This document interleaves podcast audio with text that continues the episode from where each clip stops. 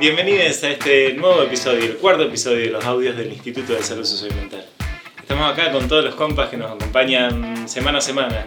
Y esta semana, bueno, tenemos un cambio, diría. No sé si sería ya tanto como que se fue alguien o que quizás vino alguien nuevo, sino que tenemos un cambio, porque Ani en este programa no va a estar, pero sí va a estar Debbie.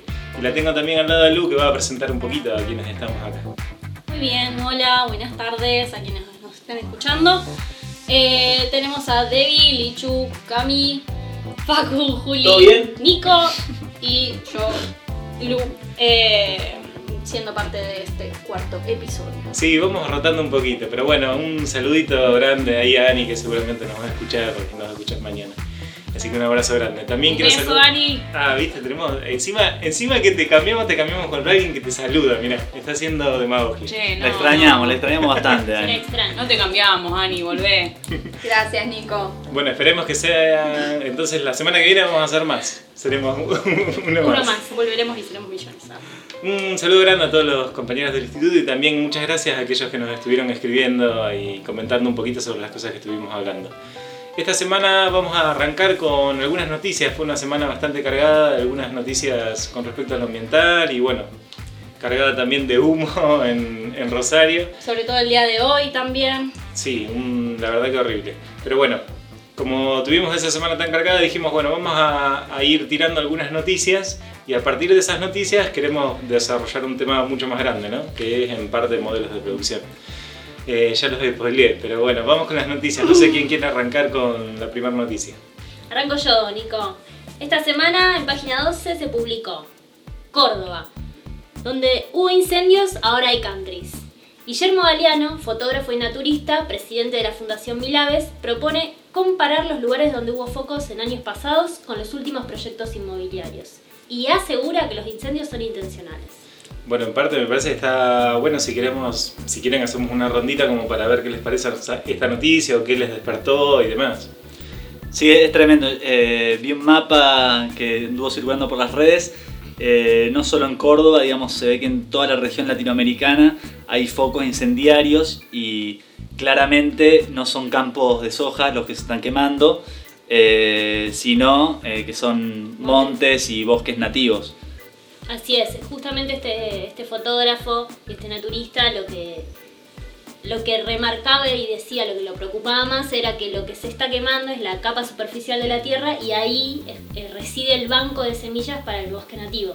Sí, yo no sé si recuerdan, pero en Córdoba hace unos años, me acuerdo que yo justo había viajado, estaba todos los, los incendios y una de las cosas que relata es esto, es después de cómo esas tierras que hace, no sé, 10 años estaban, estaban quemadas, pasaron a ser eh, lugares turísticos o creo que hasta un country. así. barrios cerrados, sí. Así que bueno, ¿quieren seguir con otra noticia o quieren decir algo más de esta? Seguimos Sigo, con otra no. noticia. Ah, Seguimos. Dale. Sigo con la próxima noticia que dice COVID-19 retrasó en más de tres semanas Día del Sobregiro Ecológico de la Tierra. Para situarnos un poco en esta noticia, contarles qué es esto del sobregiro. Eh, habla de cuando el planeta agota todos sus recursos naturales designados para un año. Durante las últimas dos décadas, la fecha se ha adelantado por dos meses. Pero bueno, como, resalta esta noticia, eh, por la pandemia y más que nada por la disminución del transporte y de la actividad eh, productiva, menciona, eh, hubo una disminución en este sobregiro que pasó a ser este año el 22 de agosto. Pero bueno, como también dice la noticia, nadie quiere una pandemia como solución al cambio climático, ¿no? Claro, digamos que en realidad el ser humano es el que agota eh, los recursos de la tierra. Esto, esto también está relacionado con las primeras informaciones que circulaban eh, en el comienzo de la pandemia con respecto a la calidad del aire en las distintas ciudades, sobre todo en las ciudades más pobladas del mundo, en, en cómo este, este freno a- al proceso industrial, al proceso también de consumo, había mejorado la calidad de, de aire de estos lugares. Y además, calidad del aire que impactaba directamente en las repercusiones en la salud del, de- bueno, del COVID. Claro, yo me recuerdo un poquito cuando, cuando arrancó todo esto, con lo de la pandemia, lo del COVID y demás, lo, cómo romantizaban el hecho de que aparecía vida silvestre en alguna ciudad y algo de eso, cuando en realidad es terrible. Ah, yo qué sé, Va, no, no sé qué Sí, piensan o, ustedes. o las imágenes que mostraban por primera vez la parte más alta de algunos edificios en ciudades superpobladas como en Japón, eh, debido a, a esta limpieza, por así decirlo, que se estaba produciendo del aire. Por primera vez se estaba pudiendo ver los techos, digamos. Sí, sin embargo nunca estuvo relacionada, ni las noticias nunca iban relacionadas a, a de cómo habíamos llegado a ese punto anterior. Ni hablar. Se habla mucho de que estamos en el antropoceno, eh, como una era geológica, que bueno, tiene que ver con nuestro episodio de paradigmas, que les invitamos a, a que lo puedan volver a escuchar, eh, donde hablamos chico, del claro. antropocentrismo. Entonces tiene que ver esto con la actividad humana. Y sin embargo, en Rosario no disfrutamos de esta mejora en la calidad del aire. ¿Por qué no, Debbie? ¿Por qué no disfrutamos de la mejora en la calidad del aire? Bueno, tenemos una noticia que salió el día de hoy. Van a anunciar medidas ambientales prontamente en esta semana. Esta noticia es de El Ciudadano y dice, llegaron refuerzos nacionales para combatir los incendios en las islas por orden del presidente. Resulta que vamos a tener la llegada de 80 brigadistas de parques nacionales, eh, dos aviones hidrantes y además un helicóptero del ejército. ¿sí? Pero me parece, Lu, eh, digo, Juli, perdón, soy nueva, puede pasar, eh, que tu pregunta iba más orientada a que se van a prohibir por lo menos por 10 días eh, las visitas a las islas entrerrianas por parte de kayakistas, como una medida nueva para poder frenar todo tipo de incendio. Sí, recuerdo haber leído en algunos de estos portales también, en Rosario 3 fue al inicio, que lo compartí con ustedes, me acuerdo también, en la cual decían de que los incendios, era cuando arrancó el tema de los incendios, nuevamente, porque tampoco es nuevo esto de este año, que decía que era por las actividades eh, recreativas que había en la isla en plena pandemia, que estaba prohibido todavía subirse, bueno, excepto para algunos que andaban con los yates dando vuelta, pero estaba prohibido, digamos. Igual eso todavía sigue replicando a nivel nacional, Nico. Esta semana hacía un repaso por los canales de noticias que, que no soy demasiado asiduo eh, y justamente se replica ese mensaje, el, responsabilizar a las personas por su actividad recreativa de tanto los incendios en el Delta, los incendios que se están dando en Córdoba y, se niega o se esconde los motivos, como, como, compartían los compañeros, de, estas quemas. Un- unas quemas totalmente diseñadas, premeditadas, no tiene nada de, de fortuito, claramente. Sí, aparte también lo que leí mucho es, es medio raro porque en el mismo portal a veces veía de que estaba la, mm, la noticia de que decían que bueno que habían encontrado bidones, no sé todo, como que era intencional y en el mismo portal, una noticia más grande, estaba por ejemplo esto de las actividades que era por lo recreativo, porque había gente allá, no sé, que había hecho un asado y de repente se le escapó, o que era por, porque mm, estaba muy seco el clima y biribir. Sí, siempre se intenta como culpabilizar a, un- a los, a los individuos, individualizar, digamos, estos problemas, pero son claramente problemas eh, mucho más grandes y más profundos. No sé, eh, por ahí estamos muy en lo general, por ahí meternos más en realmente cómo lo está viviendo, digamos, la persona, las personas que viven en la isla eh, a toda esta situación. Para, porque por ahí siempre lo estamos viendo de la perspectiva urbana de la ciudad y por ahí, bueno, Debbie nos comentaba que por ahí conocía eh, algunas personas que estaban ahí sufriéndolo desde cerca. Eso, tengo algunos, algunos compañeros que están enfrente, eh, bueno, representando a bueno, voluntarios de distintas organizaciones y colectivos ambientales este, que están poniendo el cuerpo para tratar de solventar eh, los focos incendiarios donde el Estado una vez más está ausente. Eh, y un poco pensar, esto me quedaba con lo que decían recién ustedes, de dónde se están dando los focos, porque de repente los focos de fuego se dan en el medio del humedal eh, y es, es dificultoso poder llegar hasta ahí como para pensar de que verdaderamente sean intencionales, eh, o por la gente que, que está yendo de manera recreativa, eso quiero decir. Eh, y lo que sucede es que bueno, este fuego se está trasladando hoy en día a lo que vendría a ser el Charigüe, que hay un to- toda una comunidad pesquera, con lo cual es mucho más agravante todavía.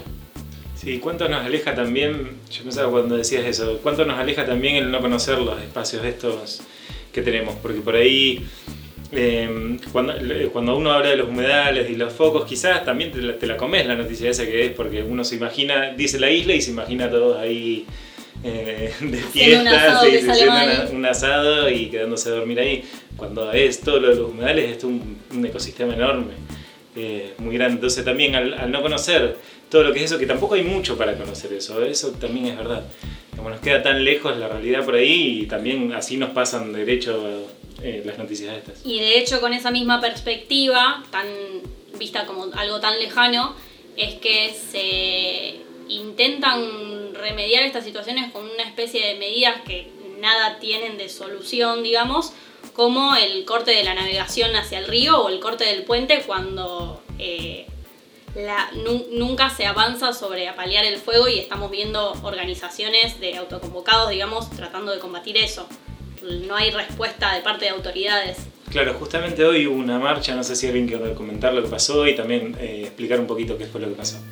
Eh, bueno, hoy fue la marcha del 25 de agosto, en la cual se convocaron a, varias organizaciones eh, ambientalistas, digamos, por la cuestión del acuerdo con los cerdos. Eh, el acuerdo con China, que está el acuerdo con los cerdos. claro, con los cerdos difícilmente podrían acordar algo.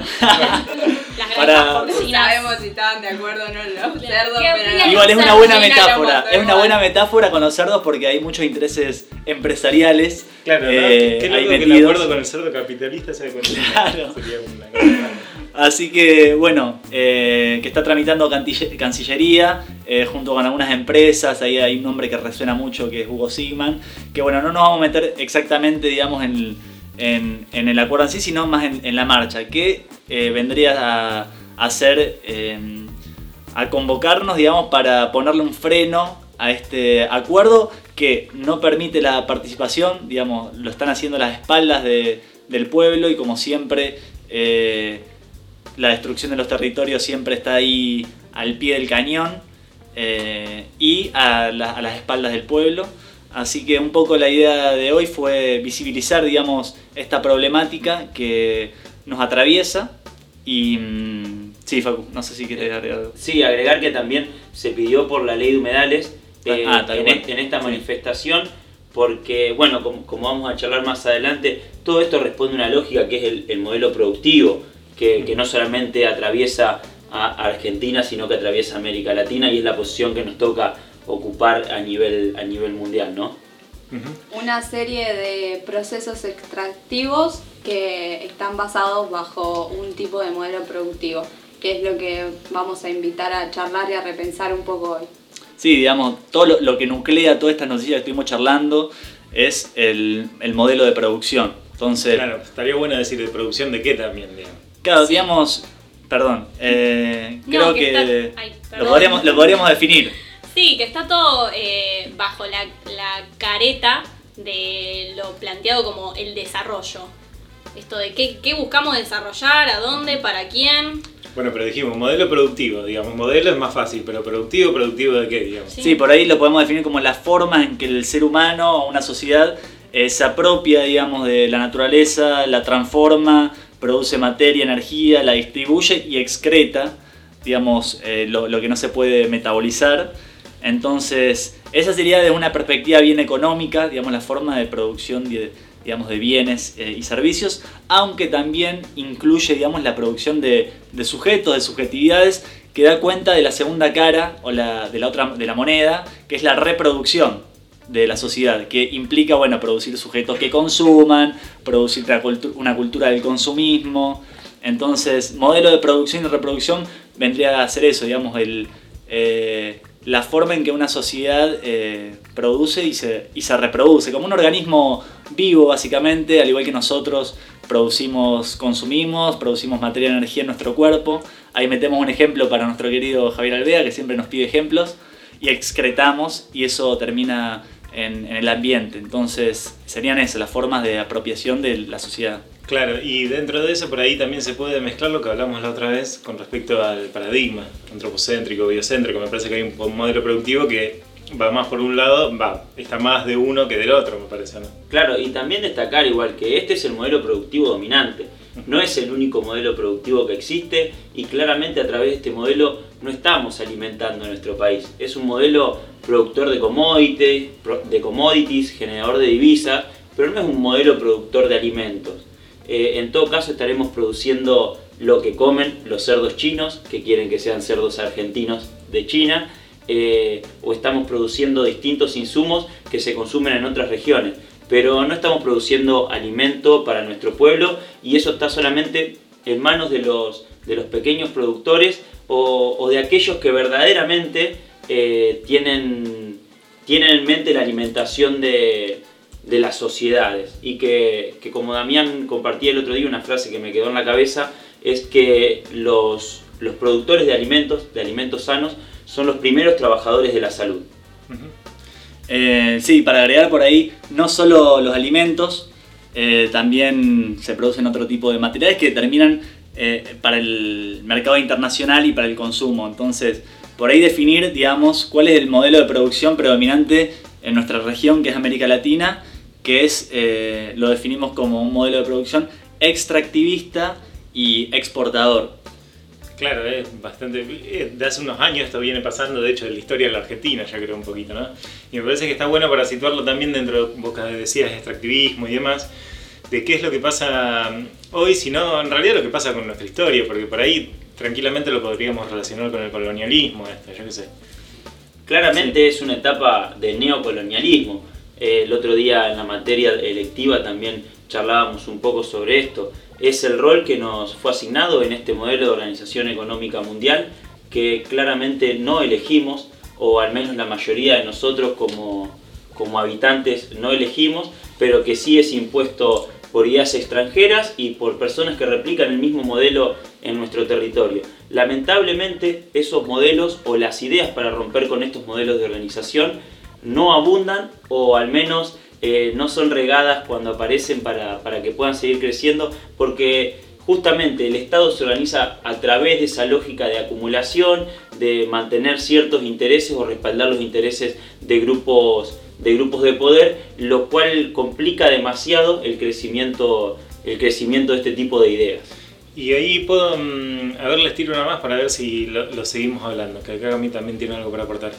Eh, por ahí estaría bueno explicar esto también de que, bueno, que em, cómo nos tienen a nosotros, digamos, o qué, qué, nosotros, cómo podemos explicar esto de que si somos productoras de materia prima, porque por ahí, digamos, lo damos por cierto y estaría bueno explicar o, mm, poder em, desglosar un poquito de por qué es que somos productoras de materia prima. Me parece que la historia tranquilamente nos puede llevar a eso, pero por ahí podríamos decirlo, digamos, qué es lo que hace Argentina hoy, o Latinoamérica quizás también. Bueno, un poco siguiendo tu pregunta, Nico, yo creo que este inicio de pasar a ser Latinoamérica una zona de sacrificio, un territorio solo de producción de materia prima y exportación comenzó ya en 1942 con el colonialismo. Pero 1492, se cruzaron los números.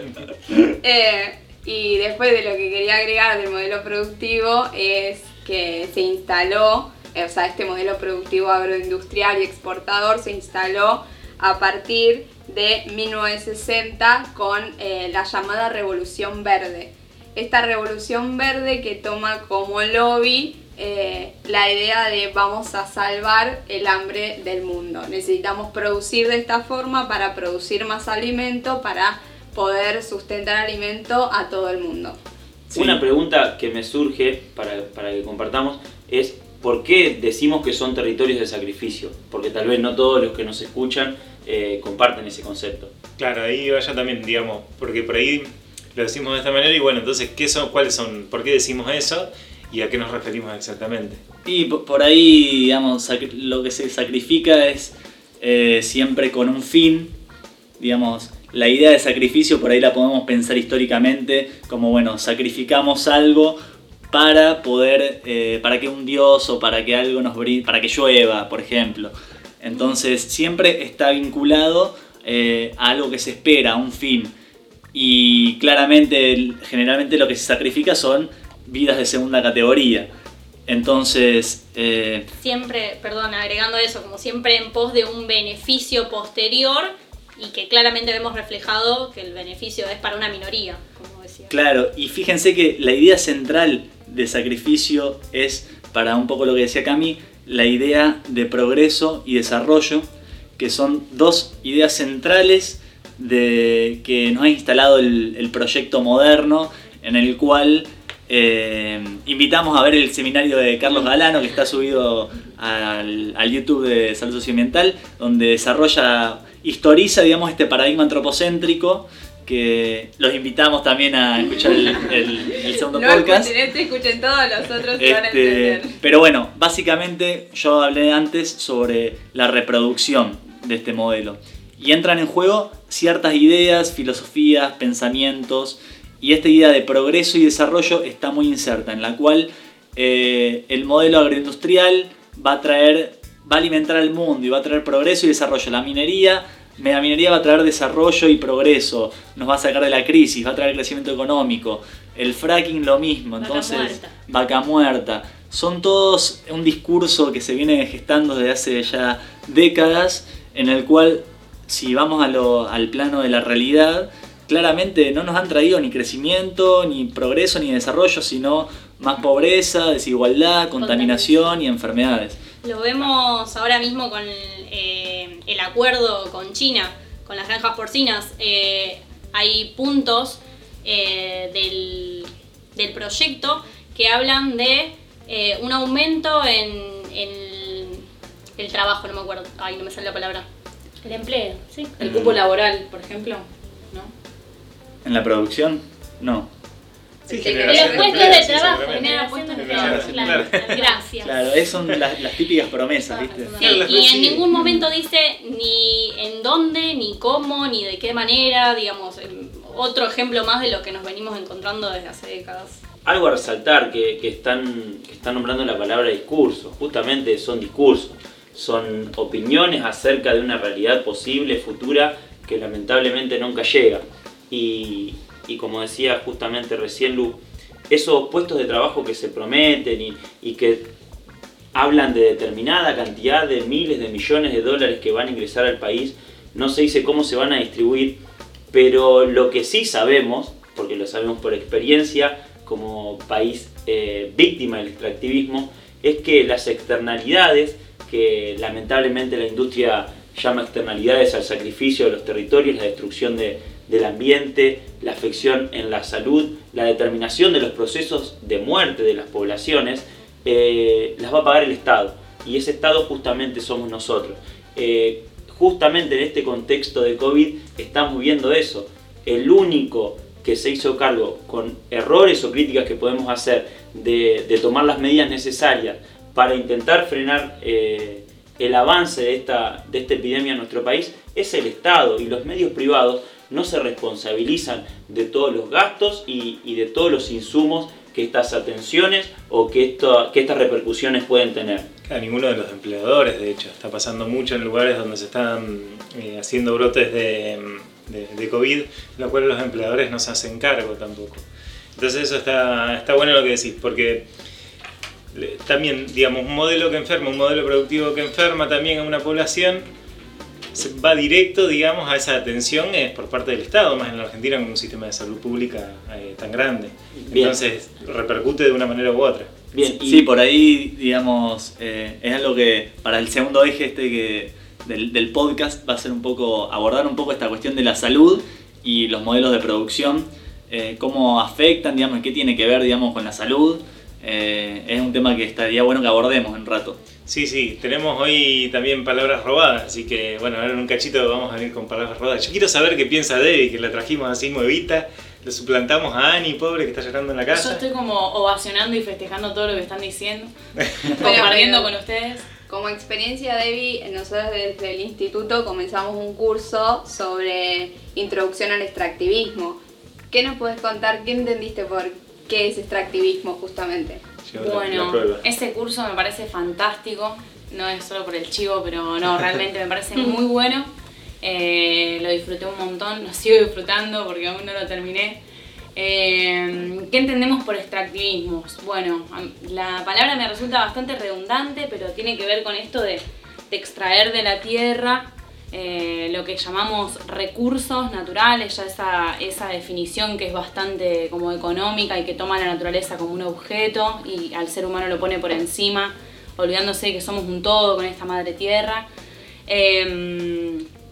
Y, y bueno, Eh, Por ahí no sé qué, qué- con- contá un poco las temáticas que, que estuvimos viendo hoy en Bien. el curso. Las temáticas que se abordan, el curso tiene cinco módulos cuando yo lo cursé y entre ellos se hace una introducción a todo lo que tiene que ver con la salud socioambiental y se abordan diferentes definiciones. Luego el tema de pandemias, que eso me parece increíble, te, te- te explota el bocho de pensar nuestros modelos de producción, cómo vamos en camino a distintas pandemias, si no ponemos un freno a todo esto, que bueno, acá el ejemplo de China parece que cae como, no sé, un- justo para el momento indicado de todo lo que está ocurriendo. Eh, después de abordar las pandemias, la historia de las pandemias me resultó muy curiosa, cómo esto se viene acelerando en el tiempo.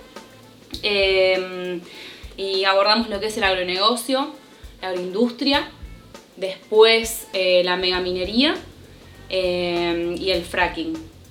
Bien. Sí, eh, recordamos también, eh, los invito también a todos ustedes, obviamente, porque también son docentes, pero se viene una segunda parte del curso, o sea, no una segunda parte como continuación, sino una nueva corte del curso que va a empezar en septiembre. Ya están publicados en saludsocioambiental.net.ar para que se puedan inscribir. El curso es gratuito y bueno, ya lo vendió todo lo demás Debbie. así que- Háganlo, háganlo, Bueno. no se lo pierdan. Como contó Debbie, nosotros eh, eh, pensamos en incluir en ese curso el agronegocio, el fracking y la megaminería, porque consideramos que en Argentina particularmente son los, los tres modelos extractivos que más eh, se visibilizan y más problemáticas socioambientales han generado en nuestros territorios. Algo que me hubiese encantado es que a lo largo de la universidad, sobre todo en los primeros años, tengamos este tipo de temáticas, porque siento que el perfil de médicos y de profesionales de la salud sería muy distinta, este, digamos, si los pudiéramos tener en esos primeros años y no abordarlos sobre el final, que sobre todo se veía en la práctica final, y bueno, en este caso es un curso que va por fuera de la currícula de la, de la universidad. Una cuestión que también me parece interesante a resaltar es que con la noticia que compartía Juli saltó a la luz, es esta nueva manera de extractivismo o esta manera que, que estamos empezando a visibilizar y abordar, que es justamente el extractivismo urbano. Eh, y y re- resaltar que justamente este modelo es eh, fruto de decisiones políticas para darle, para darle el pie a, a nuestras palabras robadas de hoy. Así que ahora, bueno, vamos con palabras robadas, que hoy tenemos la política, o todas sus demás Así es. cosas. Palabras robadas, un espacio para repensar los usos y sentidos de las palabras. La palabra que nos compete el día de hoy es política. Entendida como el arte, la doctrina u opinión referente al gobierno de los estados, o como también a la actividad del ciuda- ciudadano cuando interviene en los asuntos públicos con su opinión, con su voto o de cualquier otro modo. Es una palabra que resuena mucho en nuestra cotidianidad. ¿Cuál es tu política? ¿Qué mirada política tenés? ¿Políticas públicas? Se escucha la frase, está muy politizado. Hay un uso peyorativo, negativo de la política. Generalmente se asocia a aquello que hacen los políticos, los que gobiernan, y que se utiliza para atraer voluntades. La política no es algo exclusivo de los partidos políticos. En su origen etimológico nos remite a polis, a las ciudades-estado griegas. En ellas, hacer política era ser ciudadano. Había un gran compromiso por lo público. Algo que se ha perdido, ya que lo privado e individual se ha vuelto más importante y lo público deleznable. Hacer política es intervenir en la realidad para transformarla. No es solo una administración de recursos, no es solo votar cada cuatro años. Por ejemplo, cuando vemos una injusticia, cuando salimos a exigir por nuestros derechos, cuando nos posicionamos frente al mundo. No es posible ser apolítico. Siempre asumimos una posición. La indiferencia también es una posición política.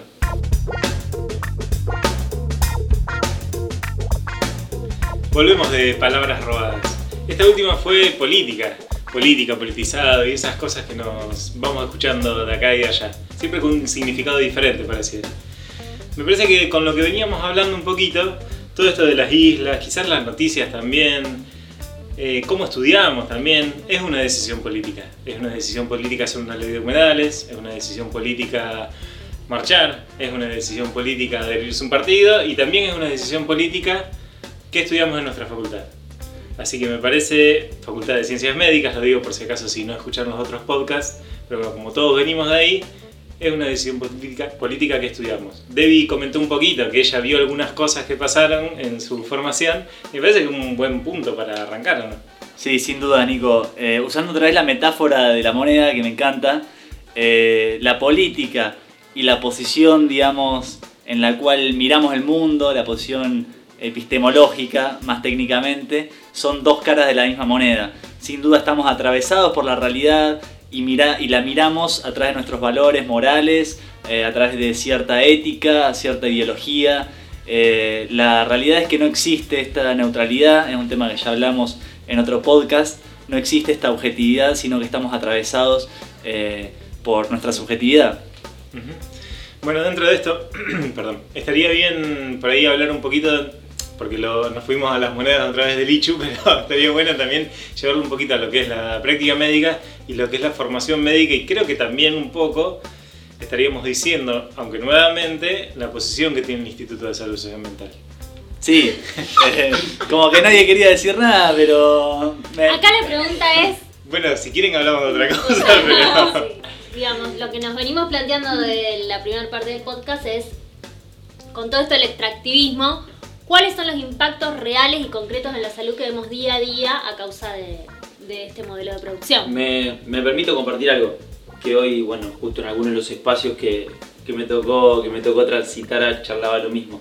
Eh, los impactos en salud, como, como ya lo hemos dicho y como lo charlamos muchos, eh, no, no hacen falta de profesionales o trabajadores de la salud para, para verse manifiesto. Las comunidades, las poblaciones los ven, los reflejan y, justamente desde esa posición desde el instituto trabajamos, de, de entender cuáles son los procesos que las comunidades transitan y viven y, vincularnos con ellos para construir en salud. Eh, el modelo productivo, como, como decíamos antes, tiene, tiene efectos que las poblaciones han identificado desde sus comienzos. Podemos, podemos definir distintos problemas de salud, depende de, de las regiones en Argentina y depende del modelo productivo en los cuales, los cuales están insertos en estas regiones. Eh, en, esta, en esta zona pampeana o, zona centro del país donde, donde nosotros vivimos y donde nosotros trabajamos, eh, algunos de esos, de esos, con, de esos problemas eh, son, son los problemas respiratorios, los problemas en la piel, eh, los problemas endocrinos y, y claramente forma parte de un contexto y de una manera de exponernos nosotros al ambiente. Interesante me parece acá, Facu, lo que venís diciendo, es que muchas veces después en, eh, en los distintos reportes que se hacen respecto a la salud y las distintas enfermedades que, que acompañan a, a los argentines, es que estas enfermedades producidas por el agronegocio no aparecen en los distintos reportes, en los números. eh, y que tenemos que ir como con una investigación que va más allá de la ciencia que se produce eh, y que en general quienes descubren o quienes estudian este tipo de cosas son grupos, bueno, como el Instituto de Salud Ambiental, que no necesariamente están ligados a, a A- los... A la ciencia hegemónica. Exactamente. Bien. Por ahí me gustaría eh, como tirar la pregunta acá al centro, eh, que sería, digamos, ¿qué entendemos por agronegocio? Porque por ahí la gente no, no, no sabe qué significa el agronegocio o cómo lo conceptualizamos nosotros. Entonces, contémosle a la gente por ahí qué es el agronegocio y, digamos, esa relación entre este modelo de producción, que es uno de los tantos, y los impactos en la salud. Bueno, fundamentalmente el agronegocio, eh, una parte la tenemos más que vista acá en la provincia de Santa Fe, que es todo lo relacionado al monocultivo, a, lo transgénico, al uso intensivo de, agrotóxicos, de venenos. Y ahora lo que está más en, boca de todos es esto de la ganadería intensiva con las factorías de cerdos chinas. Em, los resultados o las consecuencias de este modelo agroindustrial eh, en las comunidades es amplísimo, aparte de las patologías en particular, como mencionó acá Facu, de lo respiratorio, de lo oncológico, eh, tenemos que tener una visión más amplia y eh, pensamos eh, cómo se fue corriendo la frontera agrícola, eso generó deforestación, el uso intensivo de antibióticos para poder mantener a los animales vivos encerrados, hacinados, eso genera resistencia bacteriana, tenemos el uso intensivo de agrotóxicos, tenemos la contaminación de napas, el, el uso indiscriminado de agua potable, la contaminación del aire, ¿qué más? Claro, me parece que eso de la. ya que hablabas del agua. No es casualidad cuando hablábamos de Latinoamérica y demás, que en un país como Argentina, con la cantidad de agua dulce que tiene disponible, también pasan estas cosas. Porque en cualquiera de estas cosas que hablábamos, se necesita muchísima agua. Muchísimos litros de agua, así Entonces, es. por ejemplo, no sé, la megaminería, agua. Eh, fracking, agua. Es increíble las cantidades. Sí, se caracteriza básicamente por una reducción de los tiempos de, produ- de producción al máximo, el uso intensivo de, químicos, eh, de antibióticos, eh, por la utilización de mucho espacio, como decía Juli, con la deforestación, en el caso del monocultivo, y la reducción de los espacios en el caso de la ganadería intensiva. Eh, es como que la lógica central del extractivismo es eso, sacarle el mayor rédito posible a la producción con todos los impactos que tiene. Para sumar como datos a esto que venimos hablando, este modelo agroindustrial eh, está sostenido a partir del uso de semillas transgénicas. Esas semillas transgénicas van acompañadas de un cóctel de químicos que se utilizan para que puedan eh, reproducirse esas semillas. El cóctel de químicos es eh, glifosato, DDT, atracina y hay muchas evidencias científicas que demuestran los impactos en salud eh, humana y en la salud de los ecosistemas, porque también se habla de los, los, los metabolitos o los desechos que quedan en el agua, en el aire, en la tierra justamente de estos químicos. Sumando a lo que decía Cami también, recordar que algunos de estos productos están prohibidos y otros ya en algunas otra, otras regiones del mundo, otros países, eh, está regulado de manera mucho más estricta eh, la utilización y sin embargo acá en Argentina se siguen aplicando y se siguen vendiendo. Eh, también con respecto a lo, que, a lo que compartía Debbie, es que la información, las estadísticas a nivel nacional, no es que no reflejen estos problemas de salud, sino que están, lo único, no tenemos desglosado, no tenemos especificado y, no podemos hacer comparaciones. Además pensemos que depende de la región del país, estamos expuestos a distintos modelos extractivos y que no estamos expuestos directamente en el territorio, estamos expuestos a los productos de esos modelos extractivos. Entonces, claramente las, las repercusiones de este, de este proceso se van a ver en la salud de las poblaciones. Y una falencia que tenemos en Argentina, que, que se ve reflejado en los, en los estudios, en las estadísticas que, que hoy tenemos, es que no tenemos datos anteriores para comparar, lo cual, lo cual no hace endeble las investigaciones actuales, sino que nos resta peso a no poder comparar con, con hace 20 o 30 o 40 años atrás. Claro, y también está, vos hablaste en una parte, hablaste de, de territorios o de zonas. Me parece que también hay otra cosa para resaltar dentro de lo que pasa de los territorios. Porque no solamente hablamos de esta intoxicación, eh, sino también hablamos de qué pasa con la gente que vive en esos espacios. Sí, eh, tal cual, digamos, más allá de lo que pasa en el individuo y en su salud biológica con esto, esta gran carga química, también pensamos a la salud en forma colectiva. Entonces hay muchas comunidades eh, que cuando llega el agronegocio, la agroindustria, se ven desplazadas de sus territorios, se ven destruidos. Muchos pueblos originarios como los Cuom, como los Wichi, han sido desplazados de sus territorios que vivían de su monte nativo ya desde hace 500 años. Han sido eh, desplazados a los cordones marginales de las grandes ciudades, transformando sus modos de vida y mm, ya sabemos las condiciones material- materiales eh, que existen en, los cordones de las grandes ciudades y claramente eh, destruyeron toda su calidad de vida y su forma de subsistencia. Claro, de hecho, Rosario. Una apropiación por despojo, se podría decir, porque no hay ni una consulta previa, ni una consulta colectiva, ni comunitaria de las poblaciones que están eh, viviendo y que tienen toda una construcción cultural en esos territorios. Entonces, estos modelos tampoco manejan una concepción de territorialidad entendida como, como una construcción social y cultural. Me parece importante desde nuestro lugar de instituto y desde la universidad pública desmitificar ciertos discursos que se venden, por ejemplo el clásico de vaca muerta, donde se nos vendía como la gran salvación. Y mm, tenemos un rol importante en esto de, de alertar a las poblaciones especialmente a los que no están ahí en el territorio y no lo viven en carne propia, sino que lo ven desde lejos, que creen que esto nos va a traer mucho rédito económico, nos va a traer empleo, nos va a salvar con el tema del combustible y em, saber, por ejemplo, que el fracking, que es un tipo de extracción no convencional de, gas y petróleo, em, tiene un uso súper intensivo del agua, que deja todo contaminado, que destruye los modos de vida de, de los pueblos que habitan en esos territorios y que genera movimientos sísmicos que hasta ahora no tenemos ni idea qué tipo de consecuencias pueden. Sí, y para agregar, digamos, nosotros porque vivimos en esta región pampeana, que le decimos la cuenca del glifosato, eh, no nos olvidemos de todas las provincias de la cordillera que sufren, como dijo Julio, el fracking y también la megaminería.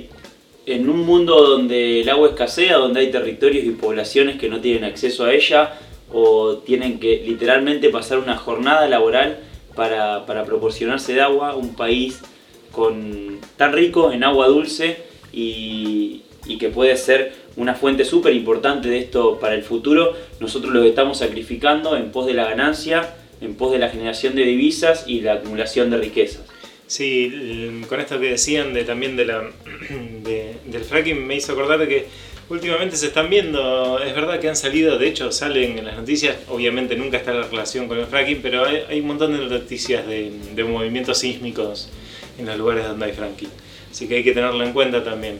Creo que también esto de, la, de las poblaciones nos hace pensar un poquito en cómo pensamos la salud, creo también. Digamos, cuando, cuando pensamos en territorios, digo. Porque todo esto que significa el movimiento de las personas, porque están en territorios que están totalmente mm, impregnados de tóxicos o que se necesitan para otra cosa, que es negocio, el agronegocio, creo que también nos hace pensar un poquito eso. De hecho, sí. Para ir concluyendo un poco con esto, eh, desde las, estos pueblos que nos invitan a pensar esa forma de entendernos en este sistema vivo, eh, las cosmovisiones que tienen y cómo articulan los procesos de salud con, con la propia existencia, ¿no? Sí, así es. Me parece que tenemos un poquito, estuvimos viendo un poquito de todo y siempre nos atraviesa, obviamente, porque compartimos este espacio, que es nuestra Facultad de Ciencias Médicas, nos atraviesa muchísimo. No solo por el tema de la salud, sino por el tema también de la formación como docentes. Me parece que no- también nos pasa un poquito eso. Creo que deberíamos dar ahí, Lichu, me parece que quiere decir algo. No, sí, eh, como agregar esto. ¿No por ahí- así? no me decido.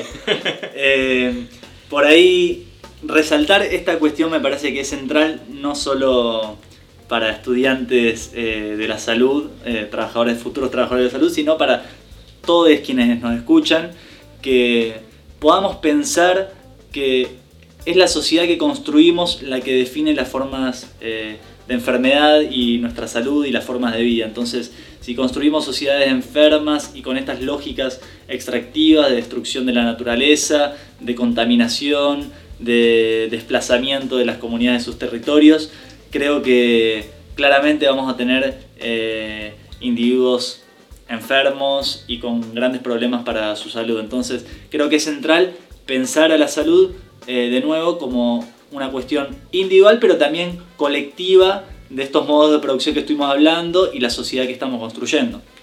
Un futuro, justamente como decía Lichu, colectivo, biodiverso y de iguales. Bueno, me parece que, que tenemos un poquito más de tiempo, así que yo me gustaría que por ahí cerremos un poquito. Además de que tenemos algo muy lindo escrito acá por el compañero Lichu. Pero me gustaría también de que de, de pensar esto también, bueno, porque nosotros hablamos de ciencia y hablamos un par de cosas, ¿no? Eh, los otros podcasts, digo. Eh, ¿Qué pasa, digamos, digamos, nosotros decimos que, estas, que este modelo enferma? Ahora, ¿qué herramientas tenemos o qué herramientas podemos tener para demostrar que este modelo enferma? Me parece que eso va también, no solo por la, por la formación nuestra, como profesionales de la salud, sino también como para eh, poder mm, mostrarlo como sociedad, como parte de la sociedad, ¿no? Eh, sí, sin duda. Y bueno, introduciendo ya al final a algo que nos va a leer Lu, eh, digamos, plantearnos esta cuestión de, la humanidad, ¿cierto? Que en realidad somos parte de una especie que está habitando esta tierra, que somos un hilo más de esta trama de la vida, y por ahí eh, sucede que nos ponemos identidades y, y categorías que fragmentan y nos dividen olvidándonos de eh, nuestra humanidad. La pregunta es, ¿qué somos? ¿Qué somos? Somos clase social, somos género, somos raza, somos cuerpos gordos, flacos, hegemónicos, somos nacionalidades, inmigrantes, somos sur, somos norte, somos consumidores, millennials, centennials, de derecha, de izquierda, académicos, ambientalistas. Somos del campo popular. Somos ropajes con los cuales nos visten otros. Algunos los elegimos, pero siempre hay otro del que uno espera el reconocimiento. ¿Cuánto pesan esos ropajes? ¿Qué queda de la humanidad que cubren? Siempre incompletos. Siempre se entrevé algo. No llegan a taparnos, a cubrirnos, a definirnos. Casi siempre son los ojos los que quedan al descubierto. Tal vez por eso nos cuesta tanto sostener la mirada. Tal vez por eso somos esquivos ante la mirada de cercanos y extraños. ¿Será que a través de los ojos entramos en la humanidad del otro? Dicen que la mirada del otro nos humaniza, constituye nuestra subjetividad y condiciona nuestra identidad personal. ¿No hay una sensación de desnudez cuando dos miradas se fijan? ¿No sentimos una invasión a lo más íntimo de nuestra identidad? ¿Cómo hacemos para pensarnos como iguales, como humanos, como hermanes? ¿Cómo generamos una ética del cuidado? ¿Será que hay que mirarnos más a los ojos? ¿Será que hay que rasgarnos aquellas vestiduras? ¿Cómo logramos convivir con esa heterogeneidad cuando la vestimenta para entrar al ser es solo de gala? Seguimos pidiendo justicia por Santiago Maldonado, por Facundo Castro y por todos los pibes víctimas de la violencia estatal. Muchas gracias, nos vemos miércoles que viene. Muchas gracias. Gracias.